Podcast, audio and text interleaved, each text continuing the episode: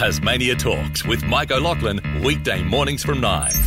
Today's boating and fishing update is proudly brought to you by Sea Eye Care and Mako Eyewear. And indeed it is. A wonderful crew at Sea CI Care and Mako Eyewear present Mr. Andrew Hart. Hardy, good morning to you, mate.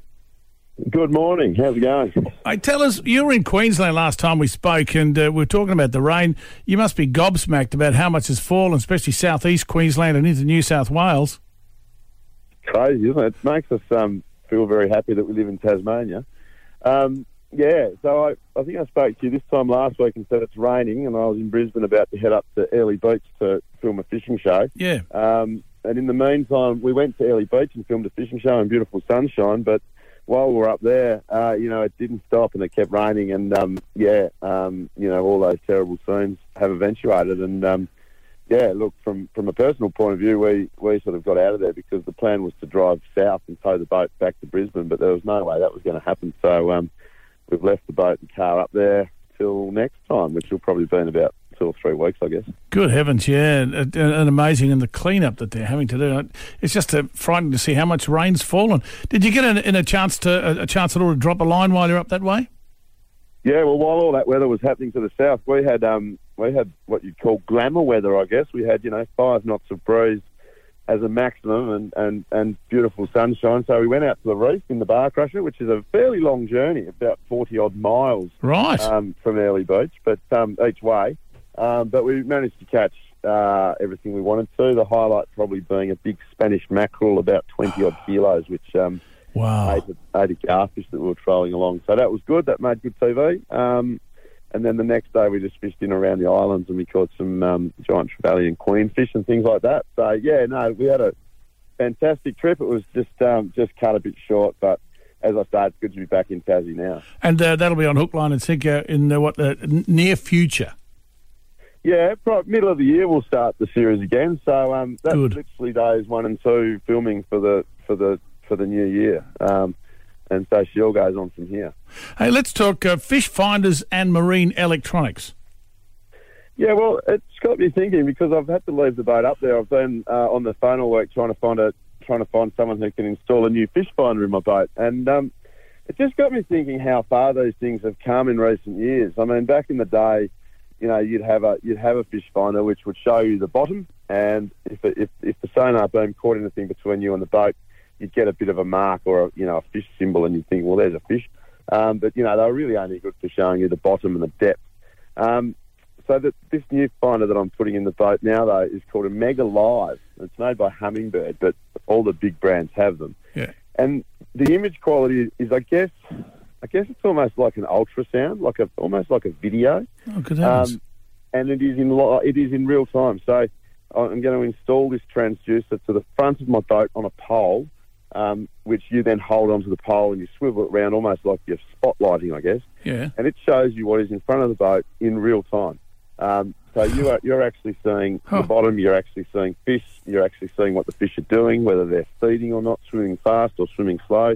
Um, you throw your lure out there, and you can see your lure on the screen sink down, uh, you know, into the fish's face.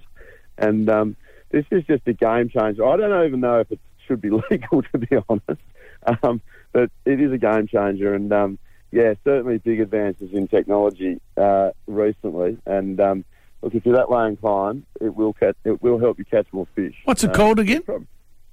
uh, so this one's a, a Mega Live, Humminbird Mega Live, and Mega and Live. that's been an add-on to, to like what they call side scan. So, you know, the last few years we've had side scan, which has got this again this sort of ultrasound picture that that picks up uh, what's out either side of the boat. Um, it's not actually it's not as live, but it, it shows you, you know, it just gives you a reading, and you can see branches and twigs and fish, and just the the detail on these things now is just mind blowing, and I, I I hate to think what it's going to be like in another five or ten years. Oh. It'll, it'll almost be playing a video game when you go fishing, which is um, that sounds yeah. insane. Look, I'm not sure how I feel about it, but um, but yeah, look, it's a pretty cool toy to have a play around with. Interesting that with uh, Marine and Safety Tasmania. Speaking of which, MAST, they've um, they've they're developing or or putting forward to Standards Australia um, uh, for Tasmanian boat owners, electronic visual distress signals. They say could significantly significantly improve safety and be, be a real game changer. Uh, they're currently working on a proposal to Standards Australia regarding what they call the EVDS. It's a and apparently they um, want it to be a substitute for pyrotechnic flares because the flare is what lasts for about a minute, whereas the EVDS can last for hours and hours, provided obviously the battery's okay. Uh, and Yeah. the and the EVDS will emit also an SOS signal.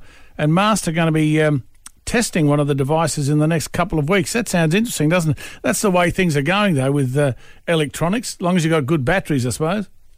Well, I guess batteries are getting better and better as well. So, you know, I mean, your EPIRB lasts for 10 years, I think, um, and you know that that's good to go. So, you know, it sounds like a brilliant idea because, as you say, um, you know, a distress signal is basically your flares. Mm. Um, and, and, yeah, once they're burnt out, they're gone. So if no one sees it, then, you know, unlucky. Um, so, yeah, no, I, I, I guess in my mind, I'm sort of picturing like a laser beam or something like that um, that you can sort of shine toward land. And I guess it's seen from a, from a long way out or, yeah, shine it toward help, and um, and and and they, they come and get you. So um, Yeah, it'll be you know, interesting to see where they are. Sort of a GPS thing into that as well would be fantastic. Yeah, I tell you. And look, let's let's get back to the fishing side. You've got a bit of a tip because you reckon it's worth throwing a line in off the west coast to get a bite. Well, only because I'm all this southeasterly weather and living on the east coast is driving me nuts, and we got cloud and rain and rubbish, and then we look at the weather in Launceston along the north coast, and it's sunny and beautiful, and you look at the weather on the west coast, um,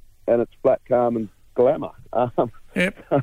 I suspect that the team out of Strahan and Marrawah and um, and those places have had a cracking summer um, because you know the fishing there is very much protected by the weather because um, whenever it's westerly you can't really get out there. But this sort of easterly weather pattern, um, it might be time just to sort of think outside the square and hitch the boat up and, and go west instead of going east. Um, Go you know, west. all the big fish species are off the west coast. You get your kingies, you get your snapper, there's tuna, there's brilliant stripy trumpeter fishing. So, um, yeah, look, it might be time just to look at that weather, and if it looks a bit rough on the on the east coast, think about heading west.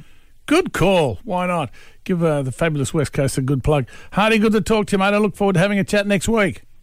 Thanks, mate. See ya. Thank you, Andrew Hart, of course, for Boating and Fishing Report. Thanks to Sea Eye Care and Mako Eyewear. Do appreciate that. Tasmania Talks with Mike O'Loughlin, weekday mornings from 9.